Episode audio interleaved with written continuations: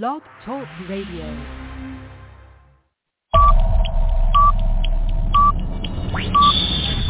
Ten, nine, eight, seven,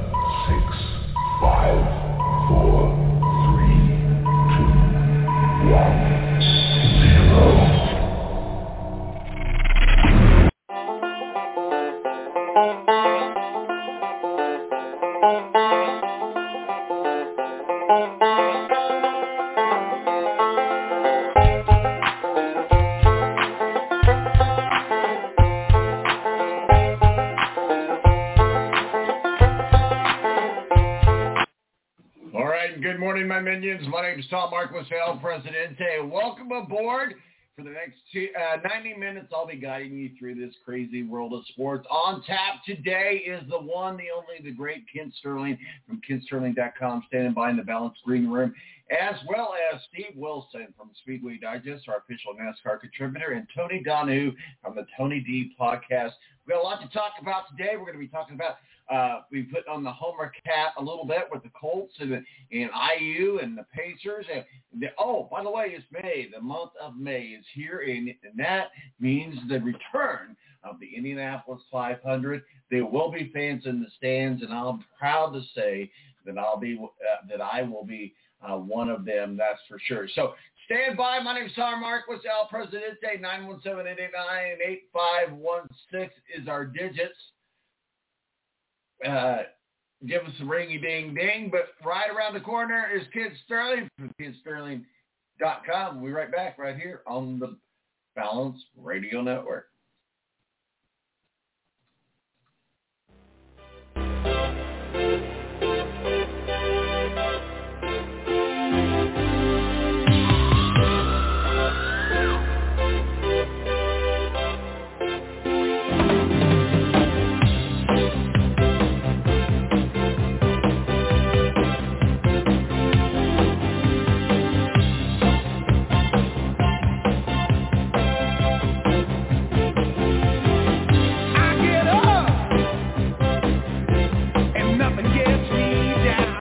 Air National Guard is a reserve component of the United States Air Force and serves alongside active duty Air Force members in times of a national crisis. In addition, the Air Guard serves the state and local community in a wide range of capacities. The reason people join the Air Guard is as diverse as our members and includes such reasons as a deep desire to serve their country, money for college, travel, new job skills, and the pride that goes along with belonging to the greatest military organization in the world. I joined because I felt a calling to serve my country, but I didn't want to be far away from my family, so the Indiana Air National Guard was a perfect fit for me. With over 95 different career opportunities to choose from and 100% paid college tuition to any state-funded college, why not give us a call? Call 1-800-841-3103 or visit online at goang.com to find out more. Again, that's 1-800-841-3103. The Air National Guard, guarding America, defending freedom. I can't believe it. I've been playing 4 on 4 with a barbershop quartet. Pass the ball, pass the rock. We're open, just pass the ball. Nah, I can't believe how easy it was to save hundreds of dollars on my car insurance with Geico. Yeah. The J, J, shoot the Believe it, Geico could save you 15% or more on car insurance. For more unbelievable Geico video.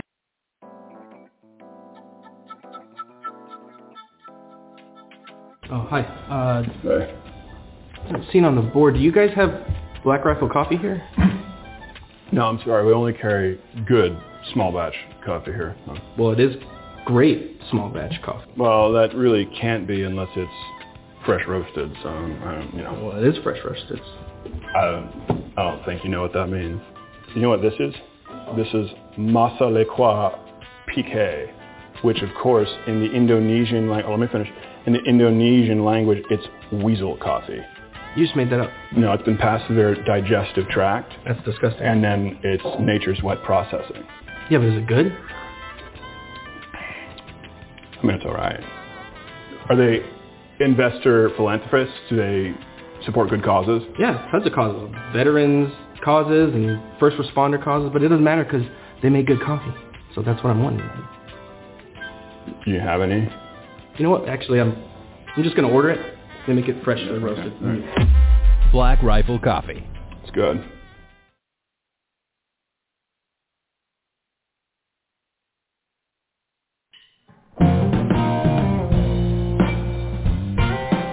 A good one, kind of groove to me.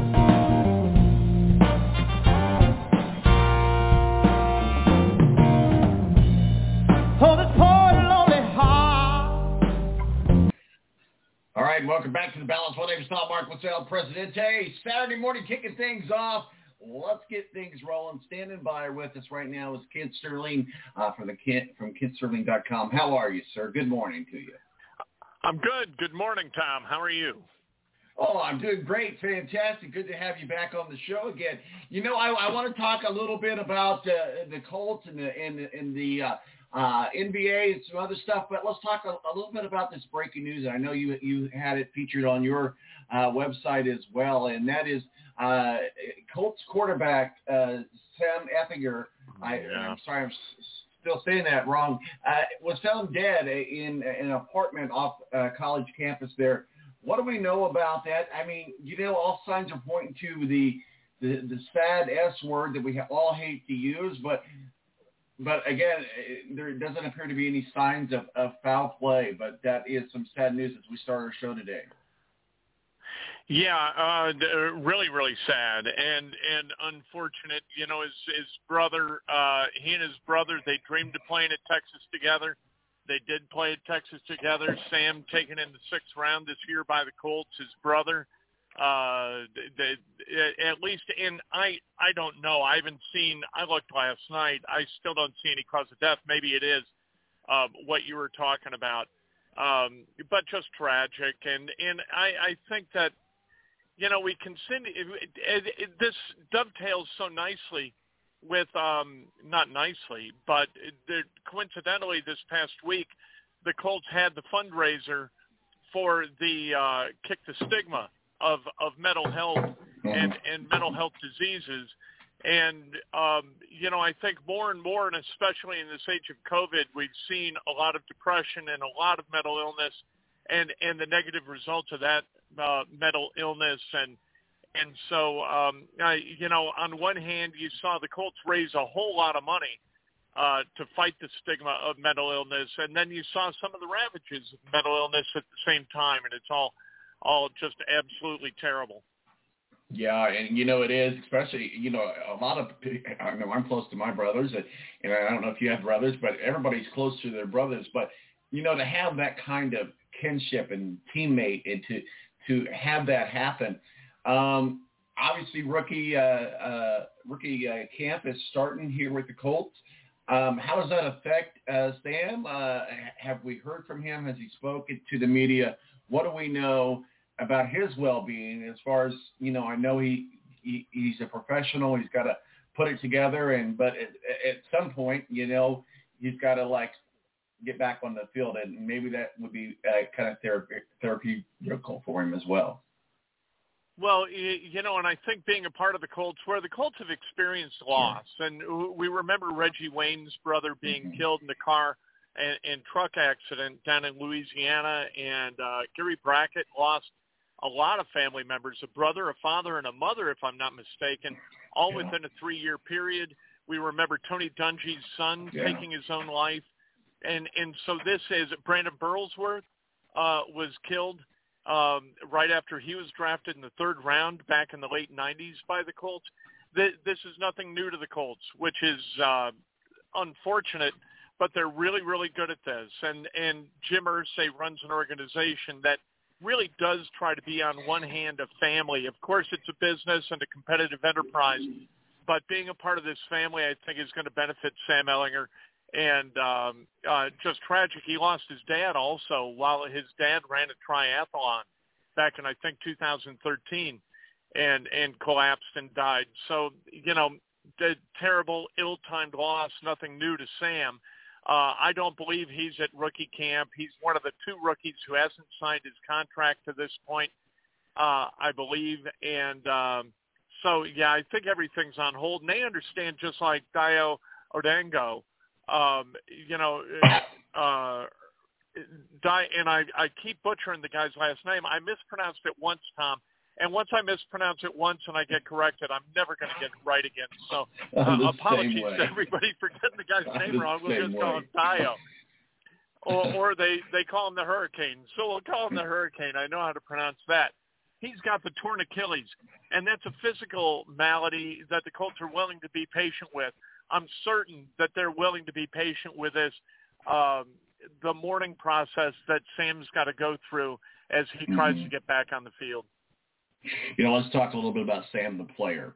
You know, uh, just last year, earlier on the season, we we thought he might be a Heisman candidate. Uh, I don't know what happened there, but I, you know, I think he'll be good for the Colts. Is this a situation where this is just a good learning tool? I mean, I guess I, I want to not read into the tea leaves too much, uh, but we we have you and I haven't had a chance to talk much about Carson Wentz and the addition to him at the at the starting quarterback situation. I, I think we all did, didn't think he was ever going to be the franchise quarterback. Are we looking at Sam to be that? Uh, and you hate to use this phrase, but do you think that this is a situation where Carson's going to be looking over his shoulder? And is the Colts that afraid of Carson's health based on what we know he did in, in uh, Philadelphia? I, I think it's just as simple as uh, Sam was the highest rated guy on the board, and they thought, let's take him. You know, he he according to scouts, and you can watch tape and see it yourself. He he doesn't have a like an NFL strength arm. He's not going to be able to throw those 20 yard outs, but he is a terrific competitor. He's a guy that's very, very smart, understands the game. You're going to be able to put him in a quarterback room, and he's going to be able to contribute to game planning and how quarterbacks should behave in certain situations. I think he's going to be very productive in that sense. Um, I think you could use him as a guy, although Wentz is one of those guys too, that you could use him as a Brissett type third down and one option where he can be a quarterback sneak guy. He's a good runner, uh, just not a great NFL ready thrower. I think that Herbert is the the backup on this team for the time being, and Carson Wentz is the runaway starter. I mean, they don't have. If Carson Wentz goes down, I think basically it's all over. Fold up the tent. He he's the number one, two, three, four, and and once you once you have to throw anybody else in there, I think you're going to have a problem. Um, the, Herbert i- or uh, um, Eason is a completely different kind of football player where he's not very mobile. Carson Wentz can be more mobile. Carson Wentz is really, if you want a comparative, it's Andrew Luck. He extends plays Mhm. too long. He's very good on his feet. He can pick up yardage with his feet. He puts himself at physical risk in order to benefit the team. He's got a terrific arm. Last year it got a little wayward. You had a lot of guys playing offensive tackle for the Eagles last year. You had guys that he was thrown to who had been called up from the practice squad. It was just a nightmare season for Carson Wentz. I don't think that last year's numbers are indicative of what Colts fans are going to see this year out of him. But the question is, can he stay healthy? And do we feel good about the level of backup quarterback that the Colts have? Back in the day, when the Colts had Luck, they also had Hasselbeck. That was really Sure. smart. And Oh, yeah. Went out and won games for the Colts as a quarterback, was capable of being a winning quarterback.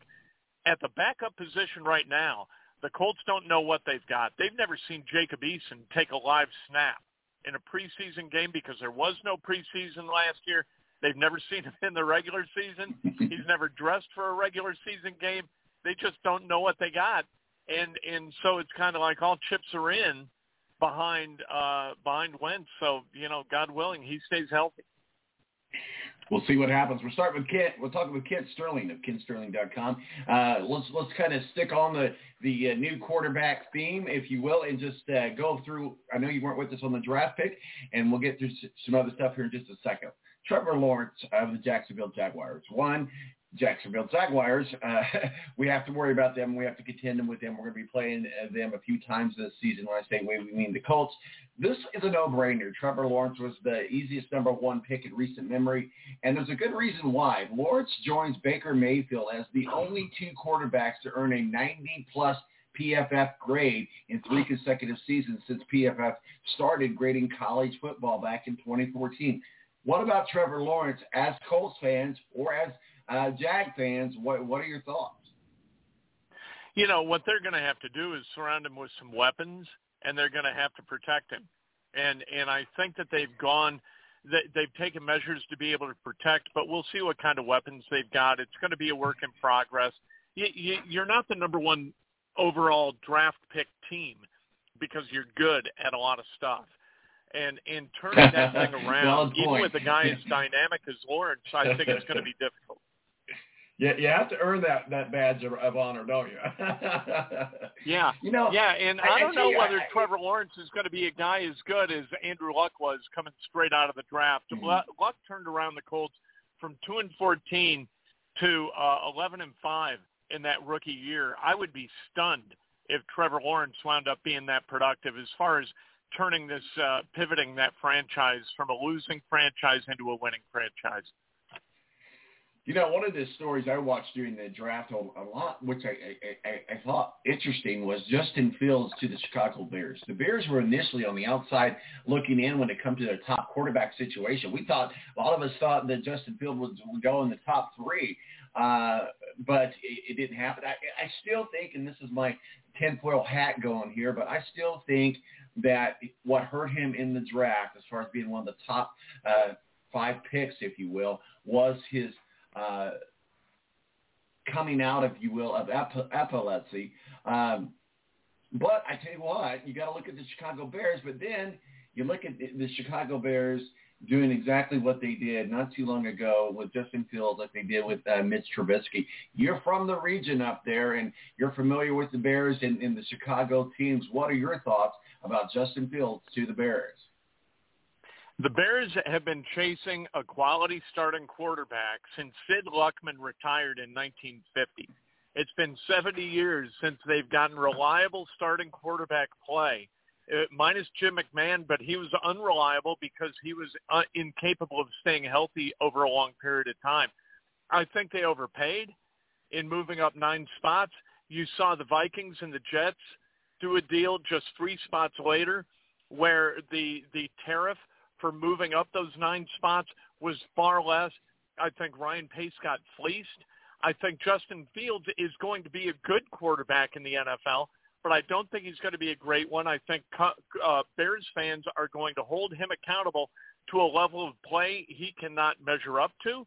He has a slow release, and I think that that's going to be his bugaboo. It takes him eight tenths of a second to release the football. I'm not talking about dropping back and getting rid of the football. I mean, once the arm motion starts, it's eight tenths of a second for him to turn it loose.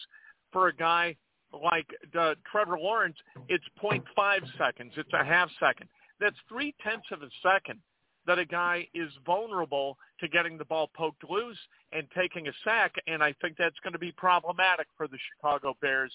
I think they, Pace overplay, overpaid for uh, Fields, and I think that that's the problem. It's not it's not grabbing Justin Fields. I think taking him at 11 is perfectly justified but giving up another number one, giving up a four, giving up a five in order to move up those nine spots is just too high a price. And the Bears are way too eager to trade up and give away draft picks. I just think it was it was too much to trade up to get that kind of quarterback. I think he would have fallen four or five more spots potentially, and they just could have gotten a better deal. And I think that Bears fans are out of their minds as always. And Chicago media is drinking the Kool-Aid, and I just don't understand it. I, Chicago used to be a really smart sports town where where the media was cynical and they understood when they were getting played. And I don't know what's happened, but I think that's gone away. And and they just slurp up the Kool-Aid up in Lake Forest where the Bears offices are. And uh, and I, I think it's a total shame. And I think that the guy who's going to pay the price for this is Fields, just like Trubisky was because Pace moved up to take Trubisky, the expectation for Trubisky went up. it, it was higher. I and I think that's what's going to happen here. People are going to look at at Justin Fields through that prism. Did the Bears give too much? Yes, he's not worth it. You know, uh, we thought Justin Fields was probably going to end up with, a lot of people thought he was going to end up with the 49ers. A lot of people also thought Mac Jones was going to end up with the 49ers. And he ended up with the Patriots. And I think the Patriots, I don't know if, it, you know, a lot of people don't know about Mac Jones, if he's going to be a good fit there. Uh, I, I certainly, as as much as us as Colts fans hate to to give credit to the Patriots and Tom Brady, He's one of the greatest to ever play the game. Mac Jones has got to fill those shoes, and those fans are looking for that to happen. Mac Jones is a is a prototypical uh, Bill uh, Belichick type quarterback. What are your thoughts? And the, and the Patriots landed a, a good quarterback, and they didn't even have to cheat, Kent. you know, I, I think they're going to be fine, and I think Mac Jones is going to be fine. He doesn't have to walk in and be the starter day one. He can play behind Cam Newton and and kind of learn a little bit year one and and see how it goes and see how the game evolves. And Belichick's going to get him ready to compete. Uh, I think that this is the way you do that. And and so you know I give credit to. uh uh, and I think the 49ers have done something similar with, with Lance sitting behind Jimmy Garoppolo year one. I, I think coming in and being the savior as as Fields is going to have to be because he's he can go play behind Andy Dalton. Andy Dalton can't lead you to a playoff berth. But I think that the the Patriots they do smart things this past year, notwithstanding. Uh, I think the the Patriots are putting themselves in a position to be competitive again in the AFC East. But they got to go some to be able to catch the Bills. The Bills are going to be good for a long time let's get out over to the NBA, and certainly uh, in our own backyard is, is a team that's imploded. And I want to refer to your story on your uh, KentSterling.com. Uh, the Pacers, uh, Bjorkgren's future murky after an in-game screaming match between uh, Goga and assistant coach. Um, as you said, there's no putting this genie back in the bottle, but I think what we look at this, this is a a sign of deeper and, and more troubling things inside the locker room with the Pacers you know, just a year, year and a half ago, we saw the Pacers on the rise. Now we see them just completely off the rails, and, and they're they're they're a trash can fire, Kent. Yeah, and you know, I think that the responsibility for this lies with Kevin Pritchard, and I really like Kevin Pritchard, and I think he's a terrific executive. But I I, I think about the Pacers in this way. I, think that it, it, we all know kind of, and we've learned about this, and talking about mental health. You have you have stressors and as those stress, you know, kind of moments stack, right? If you lose a job and you lose a family member, you know, those mm-hmm. stress moments, there are point totals and those things stack. And I think that the Pacers being in the midst of COVID, being in the midst of of the political tumult that we kind of have, and then taking a very kind of a a guy, the Sarge, uh, Nate McMillan, who who is a trusted leader of this team, and moving on from him because in large part the Pacers unable to kind of vanquish any foe in the postseason. You know, so you fire him and you hire a first-time head coach who's never been through this before. You got a lot of stressors going on within your organization, and I don't think that that works. And I don't. It, it clearly hasn't worked. And I don't think it was fair to Nate Bjorkgren. I don't think it was fair to the players. I think that the I really think Pritchard, in trying to do what he felt was the right thing long term for the organization, put the organization in a lot of peril by sort of inviting all this stress into the organization as guys are leaving. You know, you had Dan Burke's gone, uh, Billy Bayno left after the season began, Popeye Jones gone a complete change of the assistant coaches. You've got scouts who have left. You've got Peter Dinwiddie gone. You've got Donnie Walsh gone. Uh, there's been a lot of change. Plus, the changes required by COVID with testing and the protocols, I think it's just been too much. And, and I really think that Kevin would have been wise to sort of sit, let Nate take another year, Nate McMillan, and then if you've got to make a change at the end of this year, go ahead and do that. But I think he just invited too much change too quickly into the organization, and you wind up with a guy like Nate Bjorkgren, who's not really, who, who's not, at the very least not experienced in handling this kind of of chaos uh, and and the weirdness of this kind of season, and and I think that it's been it's been a, really a, a mistake fraught period of time for Kevin, and I hate that because again, I think he's a really good executive, and I think he's a very good guy. Kent Sterling of kentsterling.com. Check it out. I'm going to tell you what, it's a great website for all things sports. As we get closer to, and we're not going to be talking about the Pacers in the playoffs this year, obviously, um, but as we do get closer to the, the playoffs and the playoffs play-in, what are your thoughts on the overall playoff picture? I mean, you know, this week we heard uh, Shaquille O'Neal and Charles Barkley proclaim the that the Warriors Steph Curry is the NBA's best player but still the Warriors on the outside in looking into the, the playoff scenarios.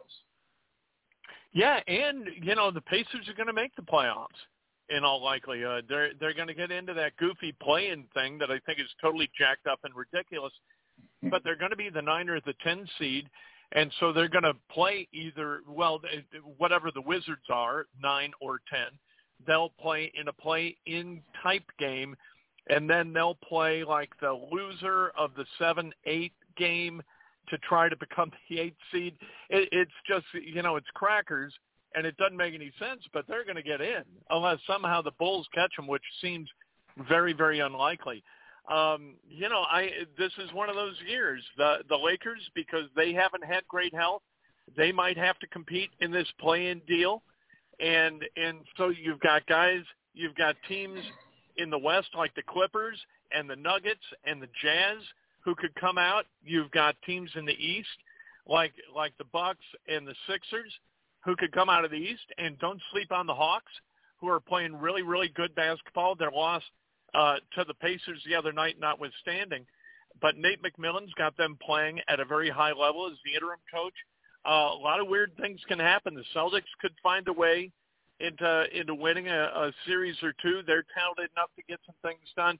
There, this is, I think, really this is the most wide open playoff field in the NBA maybe since 2004. You could wind up with a, a playoff team making the finals and winning the championship without an elite level player again for the first time since the Pistons did it in 2004.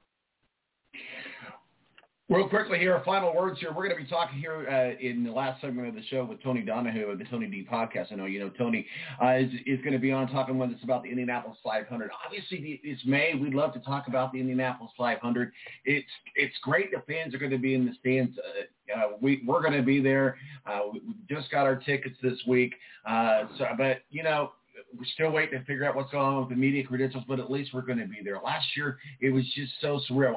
We were one of the thousands of people outside the, the gates there at 16th and Georgetown, which I still am baffled about how all of that was able to happen, but they couldn't actually have the fans in the stands. But nonetheless, I, I, I see it starting to get back to normal. I'm going to have my second vaccination here, actually on the day of the Grand Prix.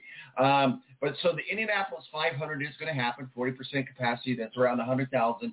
Uh, what if, first of all, what are your thoughts about that? Uh, and I think Doug Boles is, is, is trying his best, and Penske is trying his best to make this event happen. But still, 40%, it's going to feel pretty uh, lonely out there at, at the track.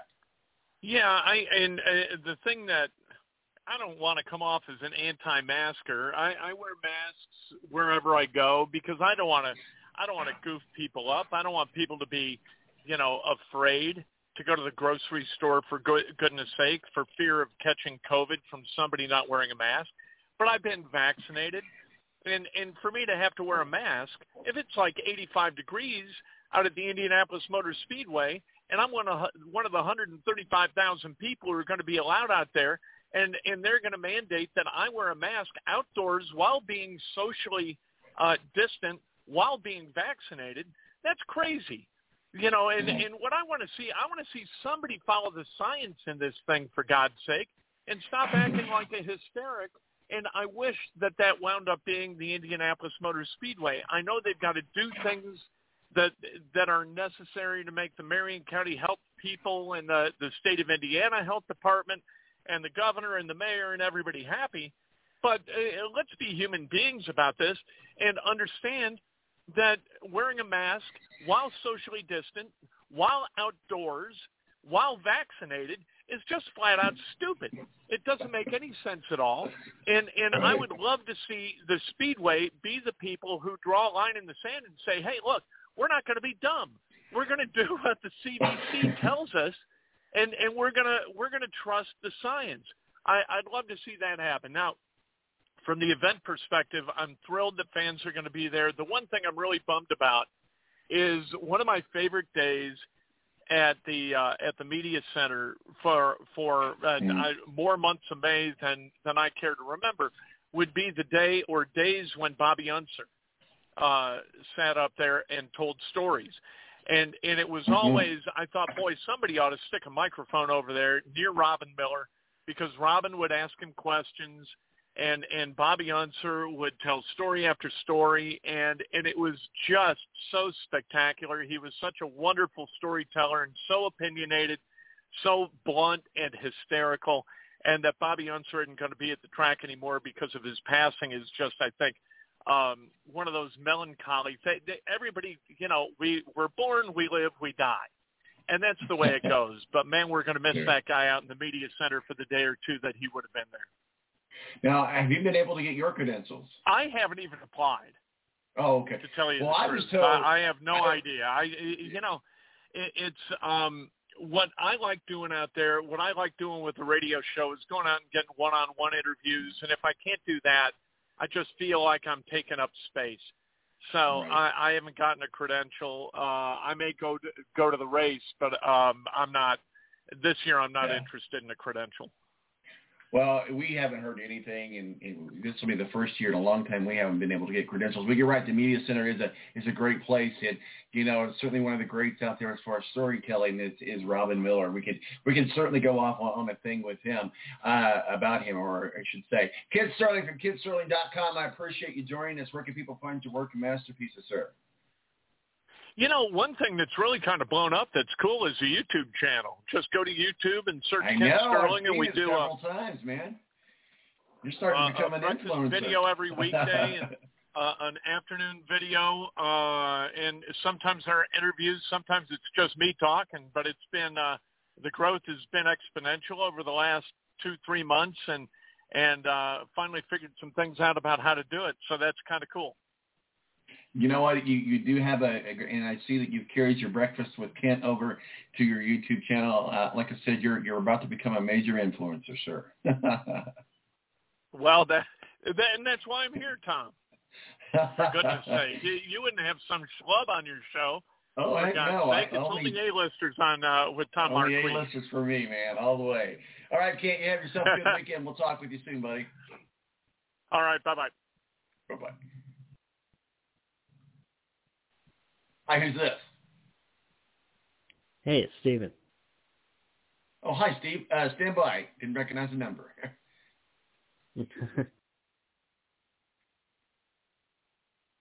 well, Steve Wilson is in the balanced green room and a, and a number that I, I didn't recognize. We'll be right back with Steve Wilson, as we know. we'll be with us. Hey, it's it's uh, Saturday morning. What, what can we what can we say? Right here on the Balance Radio Network. We'll be right back.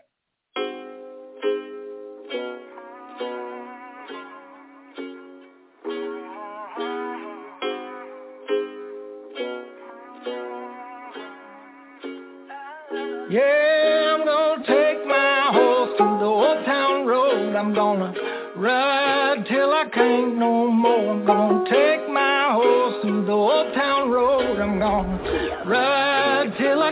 I no more. I got the horses in the back, horse stock is attached.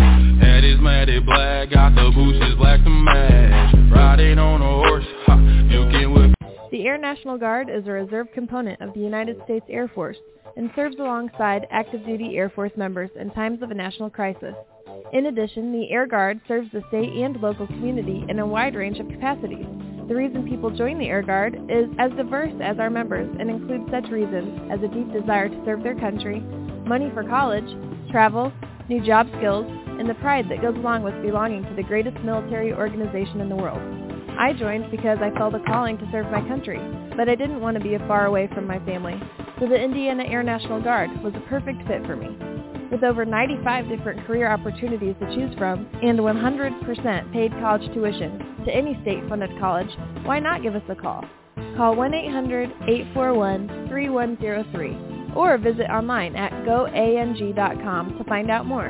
Again, that's 1-800-841-3103. The Air National Guard, guarding America, defending freedom. I got, I got. I can't believe it. I've been playing 4 on 4 with a barbershop quartet. Pass the ball, pass the rock. We're open, just pass the ball. Nah, I can't believe how easy it was to save hundreds of dollars on my car insurance with Geico. Yeah.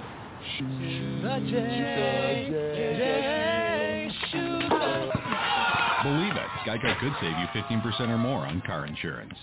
For more unbelievable Geico video. Morning face. You get it when you don't sleep well. This is what happened to Linda.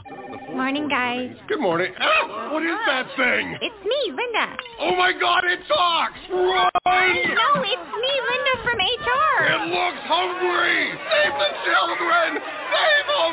Stay back! I've got mace! Ow, that went in my eyes. Quit moving! It's called beauty sleep for a reason. And there's never been a better time to get some. Get 20% off IKEA Sultan mattresses. IKEA, love your home.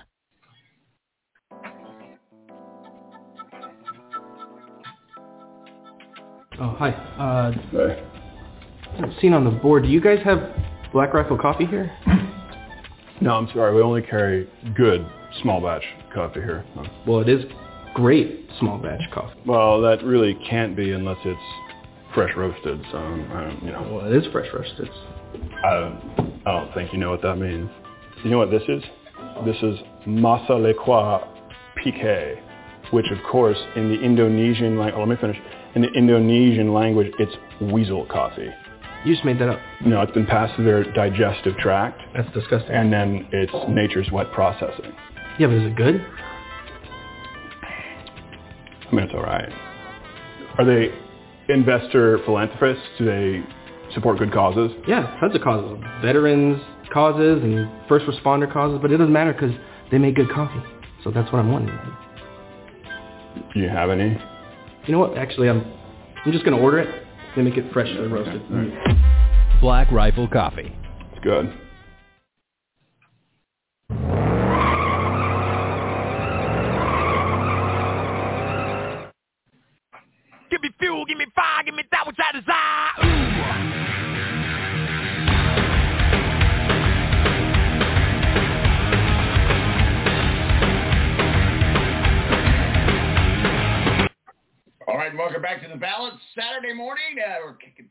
Thanks to Kent Sterling from KentSterling.com, uh, jumping on with us and talking with us a little bit uh, about the Colts and the Pacers and, you know, what's going on with the Indianapolis 500. Joining us now, uh, calling from heaven, I think, is Steve Wilson from Speedway Digest.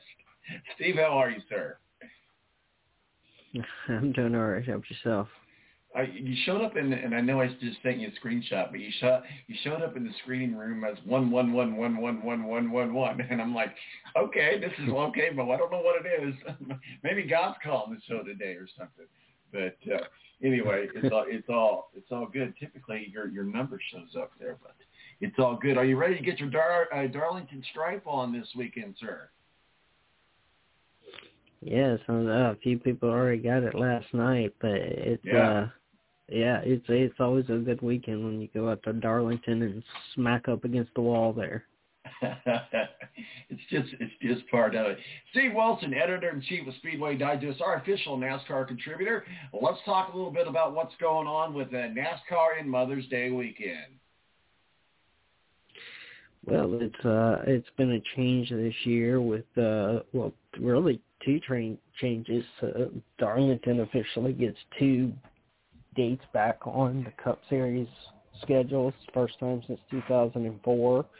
Um, while yes, they did run a couple of races there last year, but that was due to COVID trying to NASCAR trying to get in all the races, and uh, you know they they made some changes this year and actually brought two races back to the track, and uh, uh, the the other change that we've got this year is uh, they've moved the throwback race from the Southern 500 weekend in Labor Day up to Mother's Day weekend, and um, you know made a made a little change, try and get a little different identity out of the race, and uh, uh, shortened it down to 400 miles for the weekend on uh, on Sunday for the Goodyear 400, and uh, it, Darlington a couple of years ago when when they did bring the Southern 500 back, they did run it on Labor Day before. I mean, sorry, on Mother's Day before they moved it finally back to Labor Day. But um, so a couple different, so some changes there, and uh, I know a lot of fans and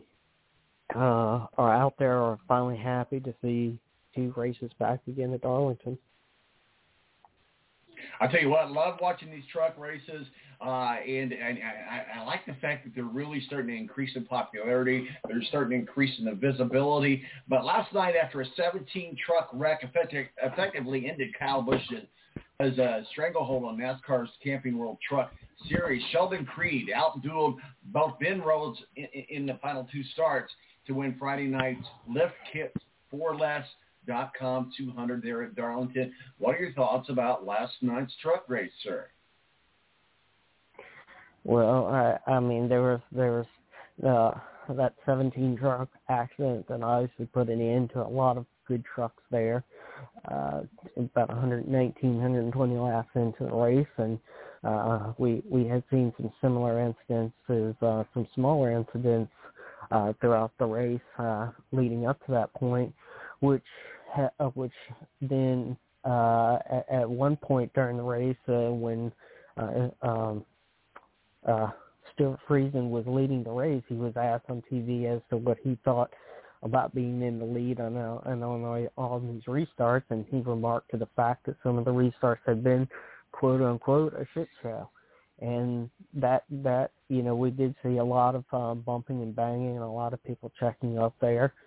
Um, throughout these restarts, and you know they're they're really really close, and you go down there and sail off into turn one, and uh, you know the track is not very wide, so you know some of these drivers have not uh, there was at least several drivers had never been to this track before. There was a couple drivers that were there last year um, when NASCAR tried to get in all their races and stuff like that. So, you know, there was a mixture of um, people out there, and you know, people out there trying to do their best on on uh, trying to figure out Darlington because uh, Darlington is you know such a high wear uh, track on the tires and is at a premium and you don't get it for very long. So, uh, you know, it was hot. They were slipping and sliding around and, you know, it's, uh, you know, it seemed like kind of the old Darlington to me where, you know, uh, a combination of factors played into, uh, you know, some of these events and some of these accidents that we had out there. But, uh, Sheldon Creed, uh, clicking off, um, that first,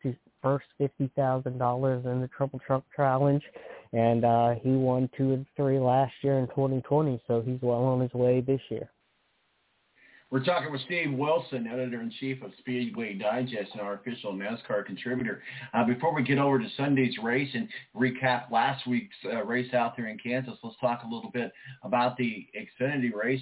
Uh, certainly, uh, we're in the in the mix of everything. Let's let's talk a little bit about Austin Cindric, Daniel Hemric, Harrison Burton, Jeb Burton, uh, Justin Haley, AJ Allmendinger, Myatt Snider, uh, Jeremy Clements, Justin Allgaier, and Noah Gragson, which is a uh, Dale Jr.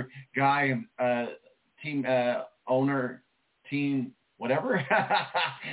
what are, what are your thoughts as we round out the top ten there in the Xfinity Series going into Darlington?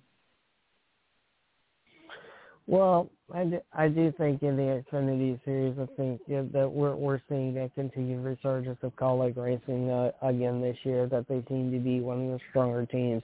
Um, you know, they they they have three different drivers out there this year with Jeb Burton. They've got uh, AJ Allmendinger and they've got uh, uh, Justin Haley. Sorry, I'm I'm trying to remember the names off top of my head. yeah. Uh, but you know they they they have been very strong this year, and they kind of picked up where they left off last year.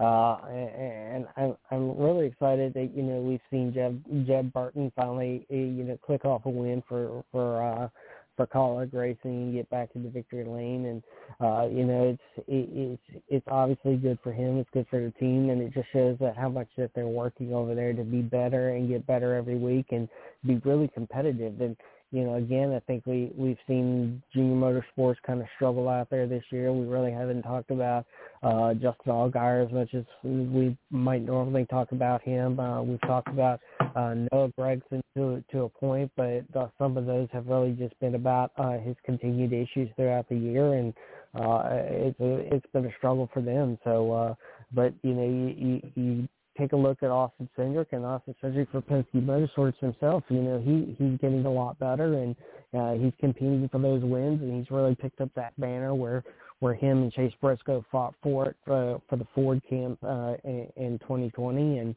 uh, he's uh, well positioning himself for to take over that seat for the 21 Wood Brothers team in 2022. So. You know, it's a, it's a continued, you know, effort by him to to continue staying uh, uh, performance-wise and competing for the wins. And you know, it, it, it it's a lot. There's a lot of talent out there right now within the Xfinity series, and a lot of teams, uh, you know, that uh, you know are are are, are going to be strong throughout the entire year. But I think at this point, you got to kind of figure out, uh, at least on sorry on. Uh, uh, a junior motorsports aside that they may have to uh, figure out what they need to do to get better. And you know, we've not talked about again, like I said earlier, we haven't talked about them as much as we have normally in the past, and they've struggled. And you know, it's uh, maybe time to make a change over there is to figure out what's going on and you know get some uh, you know get better performance wise. Uh, Steve, uh, in the it come up in Richmond, which is your home track there. Uh, Dale Jr. to run September 11th uh, Richmond Xfinity race that came out this week. What are your thoughts on that? Well, I think I think it's a really cool deal that he's gonna uh, go come to Richmond, and uh, you know Richmond Richmond was a track that was affected by 9/11. Uh, you know because it, it happened almost immediately after uh, that back in that you know years ago, and uh, you know, it, it, it, Dale won the uh, first, if I remember correctly, Dale won the first race at Dover after the uh, uh, after whole incident had happened in uh, in 9/11, and uh, you know, it's it's good for to just you know kind of remember you know some of those things that happened in uh, you know 9/11 and the people that we lost and just the tragedy that it was. But you know, for somebody with a star power like Dale Jr. to to kind of just reflect on that and kind of give those first responders a little nod to the fact of uh you know what they went through and what they continue to go through even all these years later is you know just uh, a really cool thing oh i think it's a, a great uh thing and and i saw the uh, just how they're be honoring 9/11, and I tell you, it's it reminds us of a time when our country uh, came together instead of divided. But that's another topic for another show at another time. Uh, let's talk a little bit about this weekend's uh, race there in Darlington. But let's look back last week in Kansas. Kyle Larson, I thought Kyle Larson had it wrapped up, but uh, that wasn't the, the, to happen. Uh, what what is your recap there uh, with Kansas, and what happened to uh, Kyle Larson? Um, it just everything got screwed up for him there at the end. Yeah, I think it was just a combination of all the the ongoings there towards the end of the race. That you know, it just kind of you know NASCAR kind of puts a premium sometimes on on these uh, restarts, and you know it, it kind of seems that you know the restart cycles that you know really hurt him a little bit more. And that you know he was able to get away, and when he was able to get away and get out front, have that clean air, and he was able to to scoot away from the field pretty quickly. But you know, it, it it's hard when when you've got a battle up there. You know, restart after restart, and you know there's such limited uh, you know time with these shootouts, and you know the the premium that's sometimes put on these uh, restarts to to get out there and get a good start, and you know anything can happen. But yeah, you know he was he was a strong dominating factor all day long. Uh, I I kind of felt like the same way you did that you know he could be potentially looking at his second win of the season, and uh, it, the chips just didn't fall that way. But you know it's it, it does show that you know Kyle Larson can come in, and even though he was gone for a majority of the year last year, and the the team and the equipment that they're putting behind him shows that you know they believe in him and they believe in his abilities and what he can do. And obviously, he's already won at Vegas earlier this year, but you know, coming into Kansas, it's it's a it's another mile and a half track, but it's a little different than than Vegas. But you know, it's he he's run strong all year long, and I and you know, other than the fact that Talladega, which wasn't his fault, there was an issue with um the team forgetting to do, to um peel some piece uh, sealer off the engine, which caused it to explode, but uh, overheat and explode. But you know, aside from that, he's been strong and you know all year long. And I you know I think it just he just came to Kansas and it was the same way and just continues. Uh, you know, continue on throughout the rest of the year. But you know, I've been impressed by what Kyle Larson has done with Hendrick Motorsports as quickly and uh, you know it's it's obviously you know it, it kind of you know for him I'm sure he was kind of dejected at the end of the day and you know just how much he was able to dominate that race but just couldn't finish it off. Well, uh, tomorrow they roll into uh, uh, Darlington there for the uh, Goodyear 400. Talk with us a little bit about the track, the layout, and how teams have to prepare to be successful there in Darlington. Well, that the track um, again is it, it grips at a premium, and, and these tires are going to wear down really, really quickly. It's almost like a sandpaper effect underneath these tires that you know they just get scorched up really quickly, and uh, you know there's really nothing you can do about it. But you know the the thing is coming in tomorrow is is that not only are you going to have to worry about the tire wear, but same thing you're going to have to worry about today in the Xfinity series is that they're changing this uh, this race over into the daylight. And it's going to be hot today. It's going to be hot tomorrow, and it's going to cause these tires again as they wear down for the slip and slide around. It's going to be very, very easy to get up into that wall and, and get that Darlington straight. And you, you're just going to have to, you know, it's going to have to be. It's a game of, you know, tire management all day long. And I think some of the best tire management uh, uh, drivers out there that we've we've seen. Uh, it, Kyle Larson is definitely one of them. Just you know, as we talk about him, but also take a look at Denny Hamlin. He's been able to to win out there in both the Xfinity Series and the Southern 500 in, in uh, previous years, and uh, you know, you, you, it's gonna be it's gonna be a tire management race all day long, and you know, you're every time that there's a caution, you're gonna be wanting to come in and get four fresh tires on those cars because you're just not going to last. And we saw that last night in the, I mean, sorry, in the truck series where uh, there were a couple drivers that on these uh, very short uh, um, between cautions where there wasn't very many laps put on the tires that they tried to stay out in front, didn't pit, and they were just run over very, very quickly. And that's just how fast it happens. And that these tires are being torn up is within just a matter of a handful of laps. And you know, even even four, five, six lap pressure tires are able to to run you over, and that's just going to be the continued case um, both today and tomorrow um, with these tires and the heat and uh, just how the track you know is there at Darlington. You know, Kyle, uh, not Kyle Larson, I'm sorry, Kevin Harvick, you know, he's just uh, scratching and biting for every point in 2021. Uh, how can Darlington help him out? And uh, let's you know let's talk a little bit and get a little bit of a preview of Darlington uh, as far as the the standings go. Uh, but I mean, Kevin Harvick just seems to not have found his groove yet. No pun intended. Well, I mean, if you take a look at uh, the drivers that won two uh, two thirds of the races last year are still shut out uh, altogether. I mean, it, it's it's kind of the same thing with Denny Hamlin too, where he's had good runs, but he just hasn't been able to capitalize on them and get the victory lane.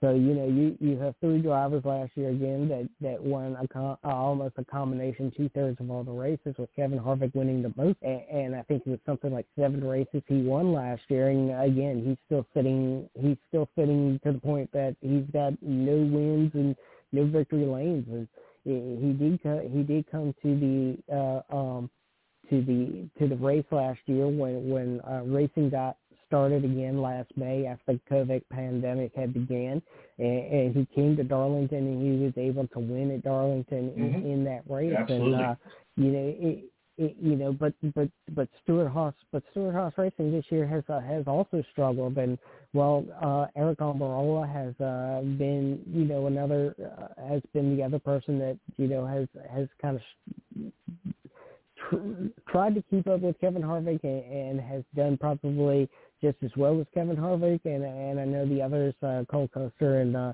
Chase Briscoe, have struggled even fared even worse this year. But uh, you know, it's it's kind of been Kevin Harvick and uh, Eric Almirola, you know, for lack of a better term, leading leading away for Stewart-Haas Racing and the little bit of effort that they've been able to put together this year. And uh, while while Kevin Harvick uh, uh, uh, finished second, um, was it last week or Talladega? Or something. What? Uh, sorry, I'm. Uh, I'm trying to do this off the top of my head. I didn't write anything down. No, today. you're fine. You know, Kevin Harvick. You know, Kevin Harvick does have a runner-up in the last couple of weeks, and you know, it, it, you know, again, they're they're struggling as an organization too, and you know, we're we're seeing that across the board with them, and you know, may, maybe Darlington is his turnaround. You know, maybe he looks back to last year and figures out what they did last year and is able to capitalize on that tomorrow afternoon. But uh, it's just not a Kevin Harvick thing; it's a Stewart-Haas Racing thing, and they've all seemed to struggle this year. Well, you know, certainly this could be the week that Kevin Harvick turns it around. Uh, uh, certainly he's won, like like you mentioned, has won two out of the three races at Darlington. And, you know, anytime Harvick and crew chief uh, Rodney Childers have some sort of a semblance of momentum, I think the field uh, should uh, definitely be on high high alert. Uh, what about Denny Ham- Hamlin uh, winning uh, the second and shortest uh, Darlington race last year? Of course, was Denny Hamlin. Hamlin I'm, I just cannot talk today. It's not in the cards. Uh, the current Cup Series leader uh, is a true ace of the lady in the black, if you will. No, I mean you look what he's done in the Southern 500, and you look what he's done in the Xfinity Series races over the last couple of years in September. And I mean he's been able to come in there and just dominate those races, and and it's just something that he's been figured out out there. And I think what other thing is is he's figured out how to manage his tires better than somebody else, along with the help of the team and their notes to you know, try and, you know, work with him on the, his driving style to, to really just keep a, a managed tire underneath of him. And uh, he doesn't seem to burn those tires off as fast as other people. And I think it's, excuse me, it's kind of like a similar, uh, similar with um, John Hunter Nemechek last night, where it just seemed like, uh, you know, he was able to run longer, run faster, and get away from people as as times were slowing down. He was still opening the gap, and you know, that seems to be what Denny Hamlin has done over the last couple of years. And uh, watching him out there at, in the Xfinity race and winning the Southern 500, and you know, just it's just it's just been uh, intriguing to watch him come to a track like that. And you know, there's few drive there's far few drivers these days that have to worry about tire management. Most of these drivers are are so used to getting into cars these days and, and tires lasting an entire run, or you know, in the Arca uh, Argus areas or something like that, where tires run an entire hundred laps or an entire event or whatever the case may be. And you know, there's few there's fewer and fewer drivers these days that seem to know what tire management is. And you know, Denny Hamlin seems to be well, he's an old school driver, and you know he he knows what tire management is. So you know he's able to come in there, and I really do think that's one of the keys to his success. You know, Steve, uh, real quickly before we have to wrap it up and put a bow on it, what a rough couple of weeks it's been for uh, Joey Logano. You know, on the on, in, back in April on the 25th, he was sent flying through the air before landing on his roof at Talladega and finished 39th at Kansas. The number 22 team was a complete non-factor. And again, here we go into Darlington, and Joey Logano has to battle from the back. They, uh, what is going on in that camp there with Wood Brothers? Oh, wait a minute, well, he's not with the I don't know I'm what- sorry. Pens, Penske. Uh, but yeah, Penske, I you're don't right. know really what's going.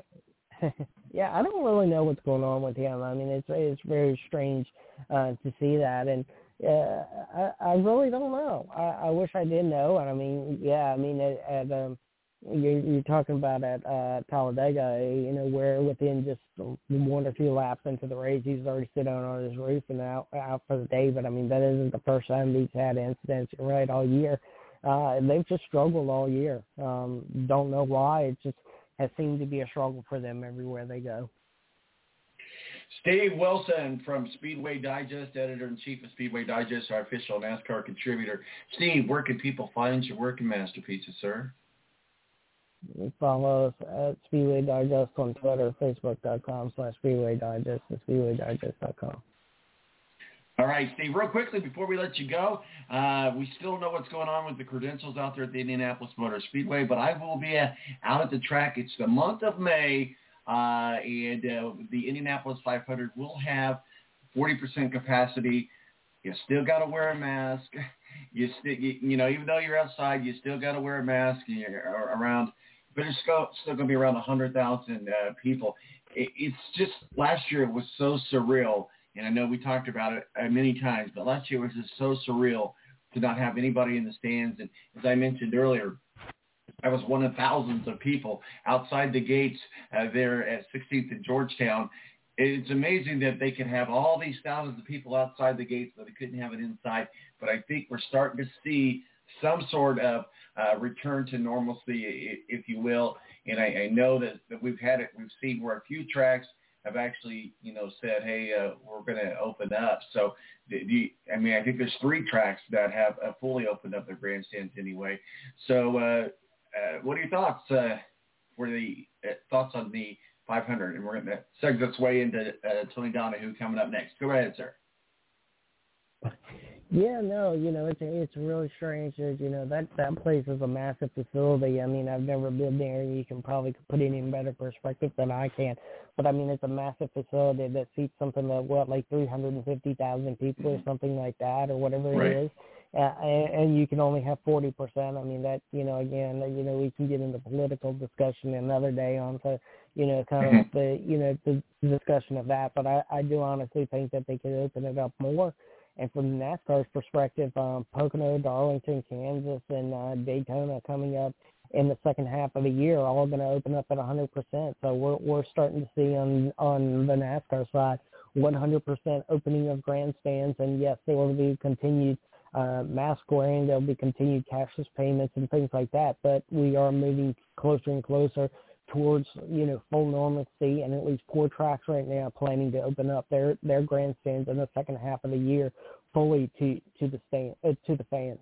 You're right. It is a massive, massive facility. I mean, it has the ability. It, it does have a full uh, medical facility and a full hospital there. It has a full golf course there. Uh, it, they have everything on on grounds that that you could possibly imagine, and it's and some odd miles around. But when you go to the the outer infields and out in the back of turn three, it is mammoth, and it's located in Speedway, which is Indianapolis. It's right up up against Indianapolis. But the the town of Speedway's uh, population increases five times during a regular a month of May. That tells you the uh, the mammoth uh, part of the race. That is. Steve Wilson, we appreciate you joining us. You have yourself a good weekend. Don't forget to wear your mask. All right. Thanks. You too. Everybody will see you. Steve Wilson, editor-in-chief of Speedway Digest, our official uh, NASCAR contributor, joins us and talking some NASCAR and talking about getting our Darlington stripe. Uh, coming up next, Tony D- Donahue from the Tony D podcast could be joining us. We're going to be talking some more in detail about the Indianapolis 500 and IndyCar right here on the Balance Radio Network.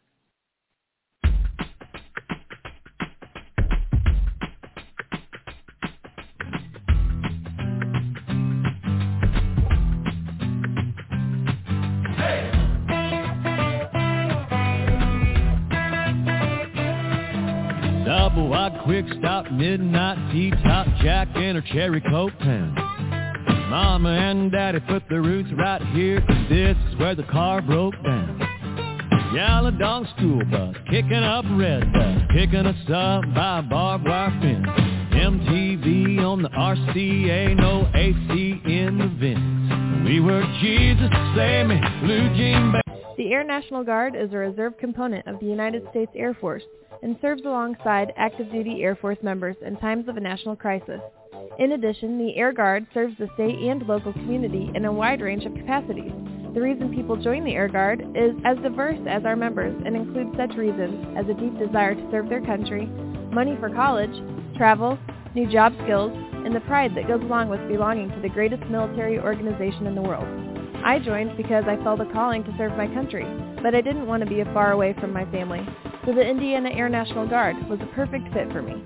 With over 95 different career opportunities to choose from and 100% paid college tuition to any state-funded college, why not give us a call?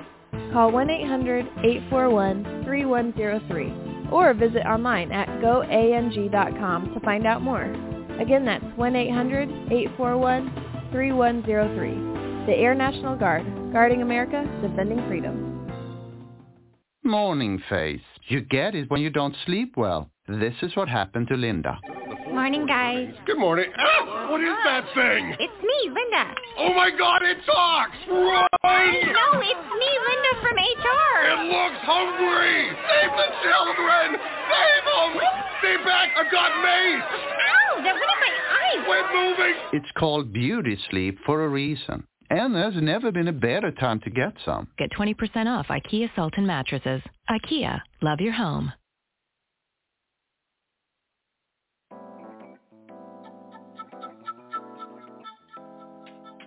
Oh, hi. Uh, Seen on the board, do you guys have Black Rifle coffee here? No, I'm sorry. We only carry good small batch coffee here. Well, it is great small batch coffee. Well, that really can't be unless it's fresh roasted. So, um, you know. Well, it is fresh roasted. I, I don't think you know what that means. You know what this is? This is Masa Lequa Pique, which of course in the Indonesian language, oh, let me finish. In the Indonesian language, it's weasel coffee. You just made that up. No, it's been passed through their digestive tract. That's disgusting. And then it's nature's wet processing. Yeah, but is it good? I mean, it's all right. Are they investor philanthropists? Do they support good causes? Yeah, tons of causes. Veterans causes and first responder causes, but it doesn't matter because they make good coffee. So that's what I'm wanting. Do you have any? You know what? Actually, I'm I'm just gonna order it. They make it freshly roasted. Black Rifle Coffee. It's good.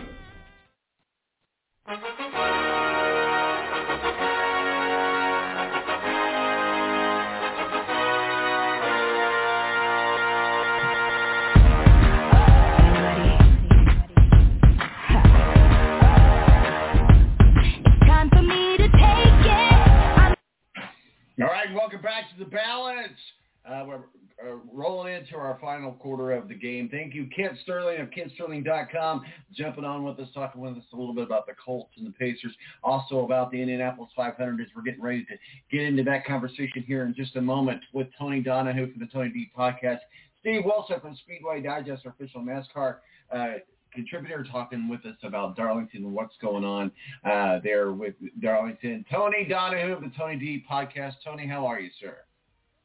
Good. How are we doing this morning? Hey, man, it is the first Saturday in the month of May here in Indianapolis. You can't get any more excited than that. Yeah, that is for sure. Um, the weather's been a little iffy, so hopefully that starts to clear up here over the next couple of weeks. But uh, you know, next Saturday is race day here in here in Indianapolis, so that's always a good sign. It's also race day and my second vac- vaccination day, all on the on the, on the on the on the same day. And you know, I I'm going to be there. I haven't heard on my credentials, but we were uh, able to be one of the people that were allowed to go ahead and purchase tickets. So we wanted to make sure that we were there. So we're going to uh, definitely be there. Let's let's start things off. And unfortunately, as we started off the the first segment, it was was kind of somber, talking about. Uh, uh, quarterback Sam Ehlinger's uh, brother being uh, found uh, in Texas dead. Obviously, teammate at the University of Texas. First of all, do you have any thoughts on that? I mean, just sad, you know. Anytime something like that happens, and I think it kind of touches home here since uh, Sam was just drafted by the Colts. Um, Mm-hmm. But yeah, I mean, it just seems like every day we wake up and and and somebody at some point is is passing, and you know, part of it's just a way of life. But you know, it's just sad that this stuff just happens too soon.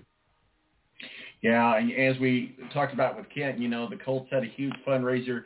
Uh, you know, obviously prior to this, uh, you know, talking about mental illness, and you know, we certainly don't want to throw speculation out there because they they haven't said the actual cause. but they also said it wasn't suspicious. So it doesn't take long, long to connect the dots that something unfortunate happened in his life, and and we certainly uh, our prayers and thoughts are with their family. And let's also talk about uh, the Unser family, and you know certainly. Uh, he, you, you can't be around the Indianapolis Motor Speedway or even around IndyCar without remembering uh, the racing legend uh, Bobby Unser, who died at, at 87. Let's talk a little bit about the life and the legacy of Bobby Unser.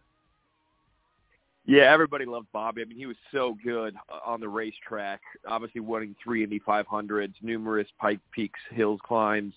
Um, was a fun, effervescent person. Was great in the broad, broadcast booth when he was doing Indy 500s. Um, I think what comes to mind is seeing, uh, you know, the 1987 call when he was up there and, and Al Senior won, um, and just his emotion being able to talk to Al and you know, Al and Bobby are, are brothers, but but they're very different. Al's very soft spoken, very quiet, very shy. Bobby is out there, um, you know, likes to be in the spotlight. I got to work with Bobby um, a few years back, right around the 100th 500. Um, we did a little little event with him and got to interview him, and he was super nice. Just talked about how much he loved Indy and loved being the first person in the infield with his motorhome uh, to set up shop for the month. Um, which is just a great spirit that loved and and and, and really worshipped and, and and sacrificed a lot of things in his life to get to Indianapolis, and to win it three times, um, you know, was was was one hell of an accomplishment, as we know, and uh, just, just just sad to see him go. Um, you know, I thought about my friend Robin Miller, who who has now lost has lost Uncle Bobby and and Slick Leonard over the last month, and how tough that is uh, for for a lot of sports fans here um, in Indianapolis. So um, just a great spirit, a great competitor, a great person, and a, and a great ambassador of the Indianapolis 500. You're right, and certainly uh, Robin Miller is a, is a legend in his own right. But you know, he's a storyteller, and I love to hear uh, uh, Al. Uh, I mean, to, to hear the stories that he, he talks about. Robin Miller, I'm talking about, and you, you mentioned uh, Al's brother, brother Al, Al's son, little Al. Uh, certainly, they've had their problems within the family, but they found a way to be very successful at the Indianapolis 500. Don't know for sure what will happen, but we'll think that Doug Boles and the Indianapolis Motor Speedway will find a way to pay tribute to uh, uh, Bobby Unser uh, in this year's Indianapolis 500. So let's talk a little bit uh, more about what's going on with the uh, with uh, I'm sorry with IndyCar in the Indianapolis 500.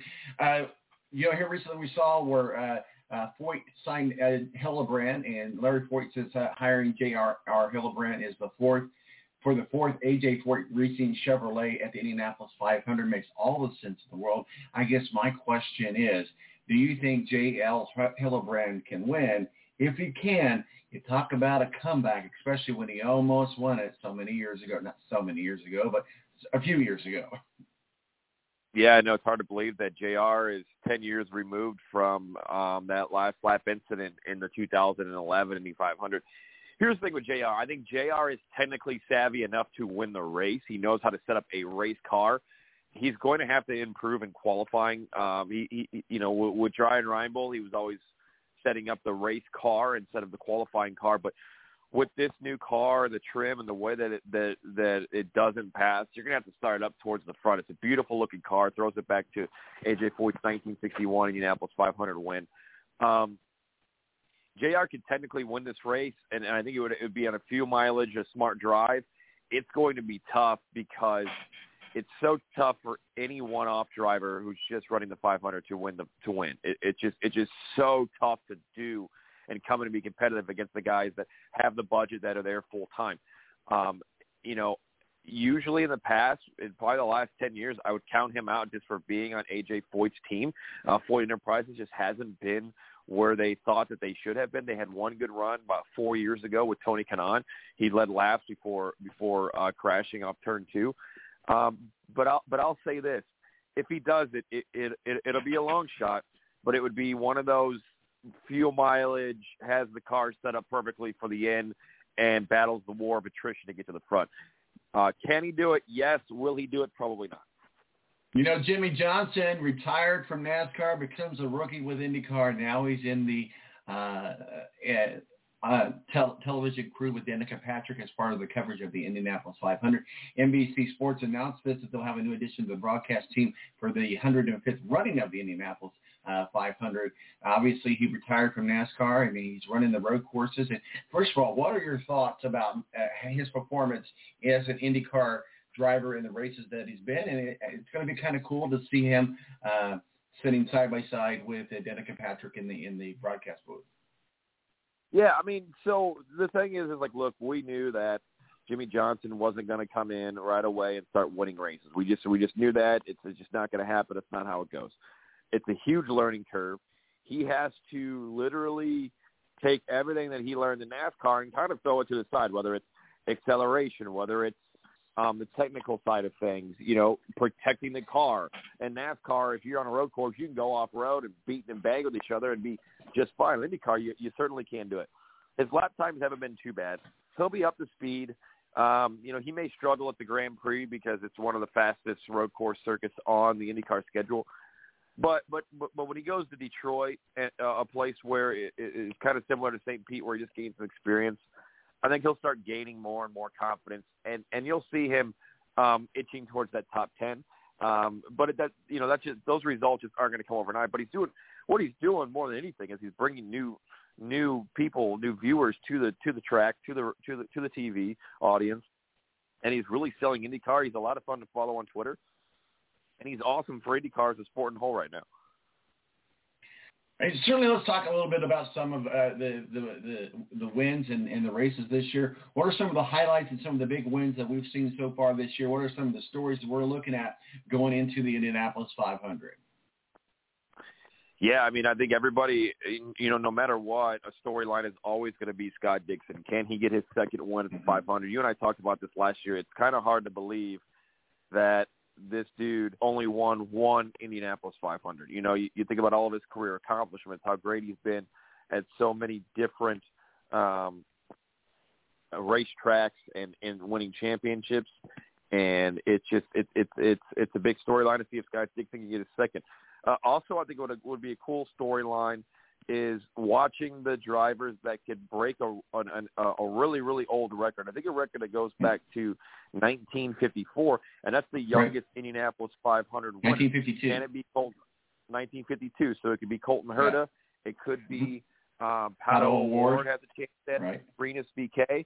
So mm-hmm. um, that I think it's a storyline that maybe isn't talking about hasn't been talked about too much right now, but certainly is a storyline that'll be coming up because O'Ward has proved he can get it done on an oval. We know how great Colton Herta is, and Rinus VeeKay qualified in the top nine last year at the 500, um, and and was in the top four before having a bad pit stop. So um, I think that's another storyline as well, and I think people are excited to see what Juan Pablo Montoya can do in his return with Arrow McLaren uh, SP. Mm-hmm. And then people are excited to see what Helio Castroneves can do away from a Penske ride. So there's plenty of storylines heading into the month of May. You know, you gotta really like Pato O'Ward and what he's doing, and certainly Colton Herta. These are two drivers that I think stand out as must-watch drivers. Do you think that there's a possibility that that that they'll be in the in the in the uh, top five, or if not a pole, both or one of those those guys? Yeah, I mean, I think when you look at the race last year, um, despite the fact that there really wasn't a lot of passing up towards the front, um, it, it, Pato O'Ward had was I think I think was or if not was top three fastest in carb day practice. He had overall I think the best crew on race day, and that moved him up, and, and, and he finished inside of the top seven if I'm not mistaken, maybe even fifth. Um, O'Ward can do it. Colton can do it. So Colton really didn't get to run his first 500. He had technical issues and was knocked out on lap eight. Then he comes back last year and finishes in the top 10. He had a solid day. And Andretti, Andretti Autosport really didn't contend throughout any any of the race last year. Rossi was up there at one point, but obviously he ends up wrecking out. So um, I think Pato can do it. I think Colton can do it. Um, and, and, and I think the confidence that both of those drivers have gained from the first four races of the season, it's, you know, momentum is huge in any sport, whether it's basketball, baseball, auto racing. If you have momentum on your side, it, it, it, you, you, you can't falsely generate that momentum. It has to come with results. And Colton Herta and Pato O'Ward certainly have that, um, that, that drive that young ambition to go for it, and, and they're going to have the cars underneath them to be able to do it. So I think they do certainly have a chance. You know, it's it's it's good to see drivers succeed, and I, I certainly wish all the success in the world to O'Ward. But we did see him do some testing with Formula One. Should we be looking over our shoulders? Should there any, is there is there a story? This seems like a big distraction for him uh, going into uh, the Indianapolis 500. Yeah, and I mean this, has also been uh, brought up with Colton as well. Is is you know uh, is Formula One going to come calling? I think Pato has a better chance uh, in in in the, in the near in the nearest future to maybe go test and maybe have a drive in Formula One. Um, but again, you know, is it worth it for either of these drivers to go over to Formula One and run 10th or 12th and not be competitive, or stay here in the Indianapolis 500 in, in IndyCar and have a competitive run for the next 15 to 20 years? So um, I, I think they're both going to flirt with the waters. I think Pato is a lot closer than what Colton is. Um, as far as a distraction, I just I just think it shows and, and gains confidence for both of these drivers that they are even mentioned to be possibly rumored to go to Formula One, and that certainly has to gain your confidence as a driver. You know, a lot of people look at Texas and Indianapolis Motor Speedway as very similar tracks, although they're very, very different. They're very similar in the fact that they're very, very fast uh, oval. We saw a preview what could happen here in Indianapolis in Texas last week, and that occurred when when uh, Philip Hawley's Dale Coyne Racing uh, with uh, his uh, HMR Honda at the back of Sebastian Bourdais AJ Foyt Racing Chevy, turning it into the Andretti car of Alexander, Alexander Rossi. Philip Hawley said the cars in front just checked, leaving him nowhere to go, and suffered a minor sprained finger in the impacts that followed. Now, we remember not too long ago, Phil Hawley was in a pretty serious wreck that almost ruined his racing career. This also, we saw Conor Daly get in the mix uh, with all of this. James Hinchcliffe as well. We, we could say that was the big one, and that could be a preview of what could happen here in Indianapolis. You know, I talked to Larry Foyt about this on Wednesday because he had a lot of crash damage uh, all weekend at Andretti or at uh, AJ Foyt Racing. Um, and, and, and J.R. Hildebrand said it too. The difference between Texas is they didn't really bunch him up. They didn't really, you know, they didn't really bunch him up until late coming off turn four. At Indy, you know, they say, you know, keep a 100 yards between the rows and line up on the back straightaway and get it going. So um, I would be shocked if we saw a wreck before the green flag at the 500, but – you're right. You never know when you get a young guy who's never done it before and is anxious to gain positions at the start, like Fittipaldi was over the weekend, because he knows that passing is very limited at Texas because of that PJ1 compound and and not having that second groove. Um, you got to go for it, and he saw that, and then Conor saw a hole to try to gain some spots, uh, and he ended up in the mess as well. So um, I don't think that we will see that, but it's certainly possible. It certainly looms uh, with the with, with the opportunity. how exciting was it to see uh, Robert Wickens uh, back in a race car? Obviously, remember his terrible uh, wreck that he had out in Pocono back in 2018, and a lot of people thought he may never even walk again, again let alone get in a race car. And obviously, testing a uh, Bryan Herta Auto Sport Hyundai uh, there in Mid Ohio. Uh, certainly, Wickens was a rising star in the IndyCar Series uh, back in his 2018 rookie season. Certainly was cut short by the, that horrifying crash in Pocono. What are your thoughts? Uh, uh, Wickens back in the race car. Yeah, no, that's super cool. Uh, you know, it's it, it was a long time coming for him.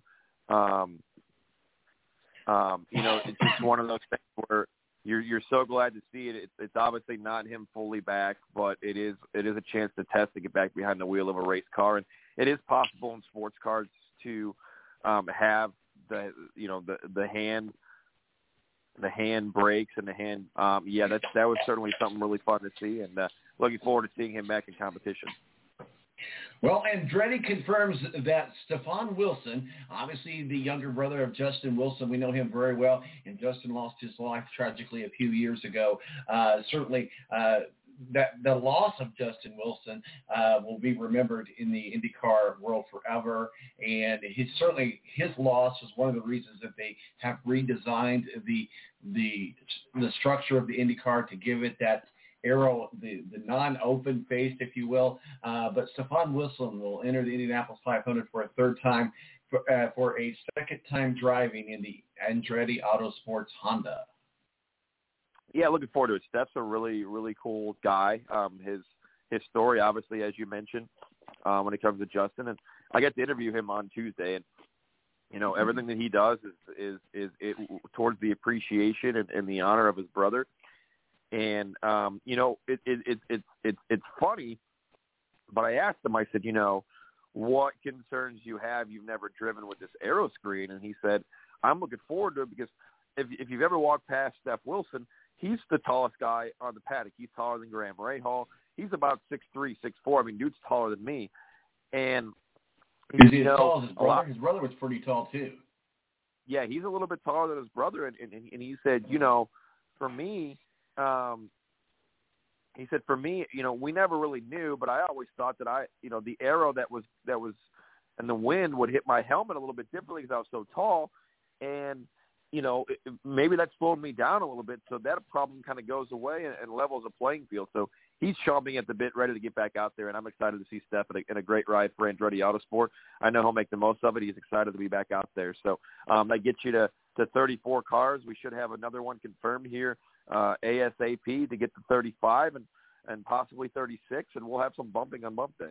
Well, I, I tell you, I'm really excited to to be able to be out there at 16th in Georgetown. I'm going to get uh, my uh, urinal uh, uh, T-shirt. You know that they got sell. yeah, is, is it bad that I, I'm I'm looking forward to going to the bathrooms there at the Indianapolis Motor Speedway? You know, um, I, that was kind of one of your, um, you know, for especially for me as a kid, like uh, like an adult moment. You're like, what is this? I've never seen this before. um, and and there there are still some racetracks in this state and around the country that are that are smaller, older tracks that still have troughs.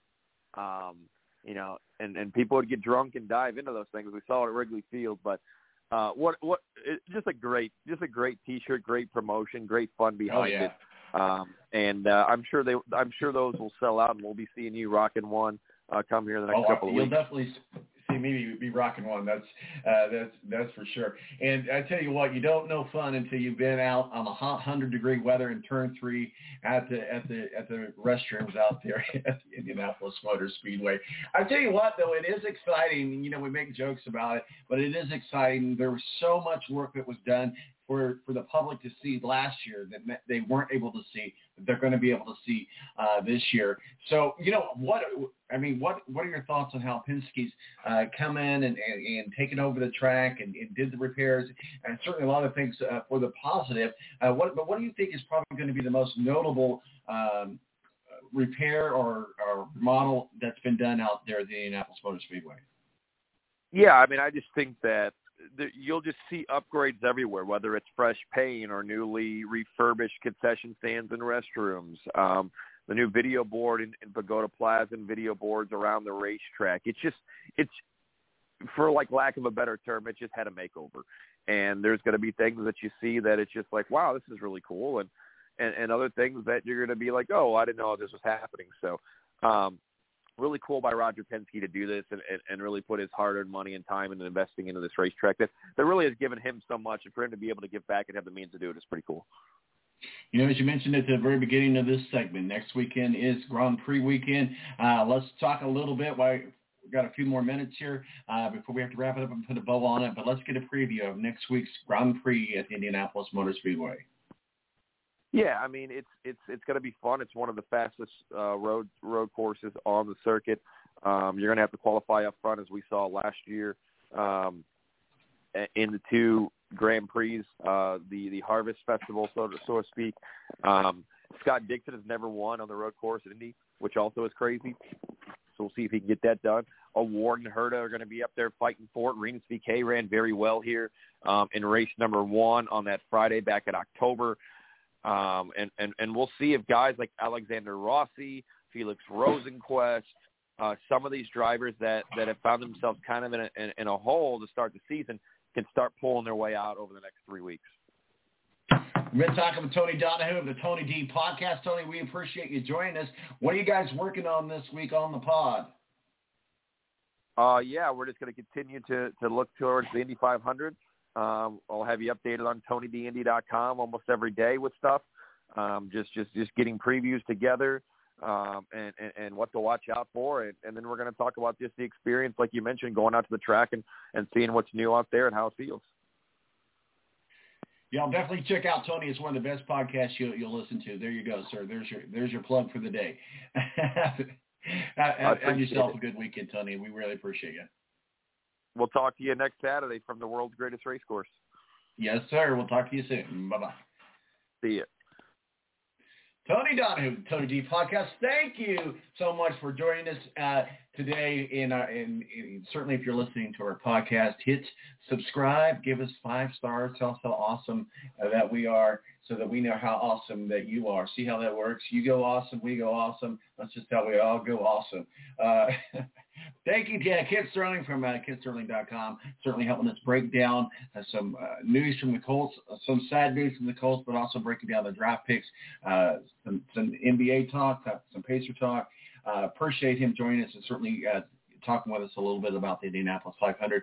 Steve Wilson of Speedway Digest our official NASCAR contributor, helps us break down what was going on in Darlington. And then, as we just mentioned, Tony Donahue from the Tony D podcast uh, joined us in helping us break down the Indianapolis 500. It is the month of May, and is it going to be an old track record? I don't know, but it's going to be fun to be out out there. And uh, and we I hope that you guys will follow us on social media at T Balance and on uh, Facebook, The Balance. My name is Tom Marquis, El Presidente.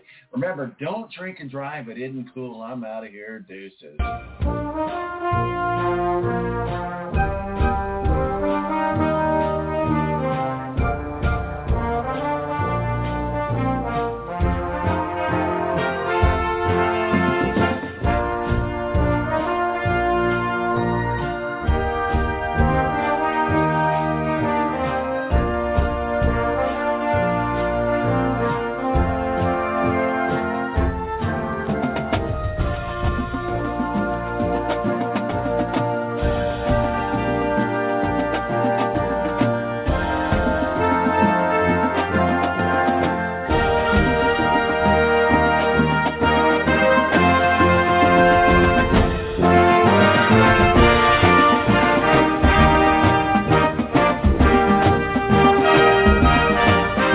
Join us next week for The Balance. In the meantime, check us out on Twitter, T-Balance, or Facebook, The Balance, or online at www.thebalanceonline.com.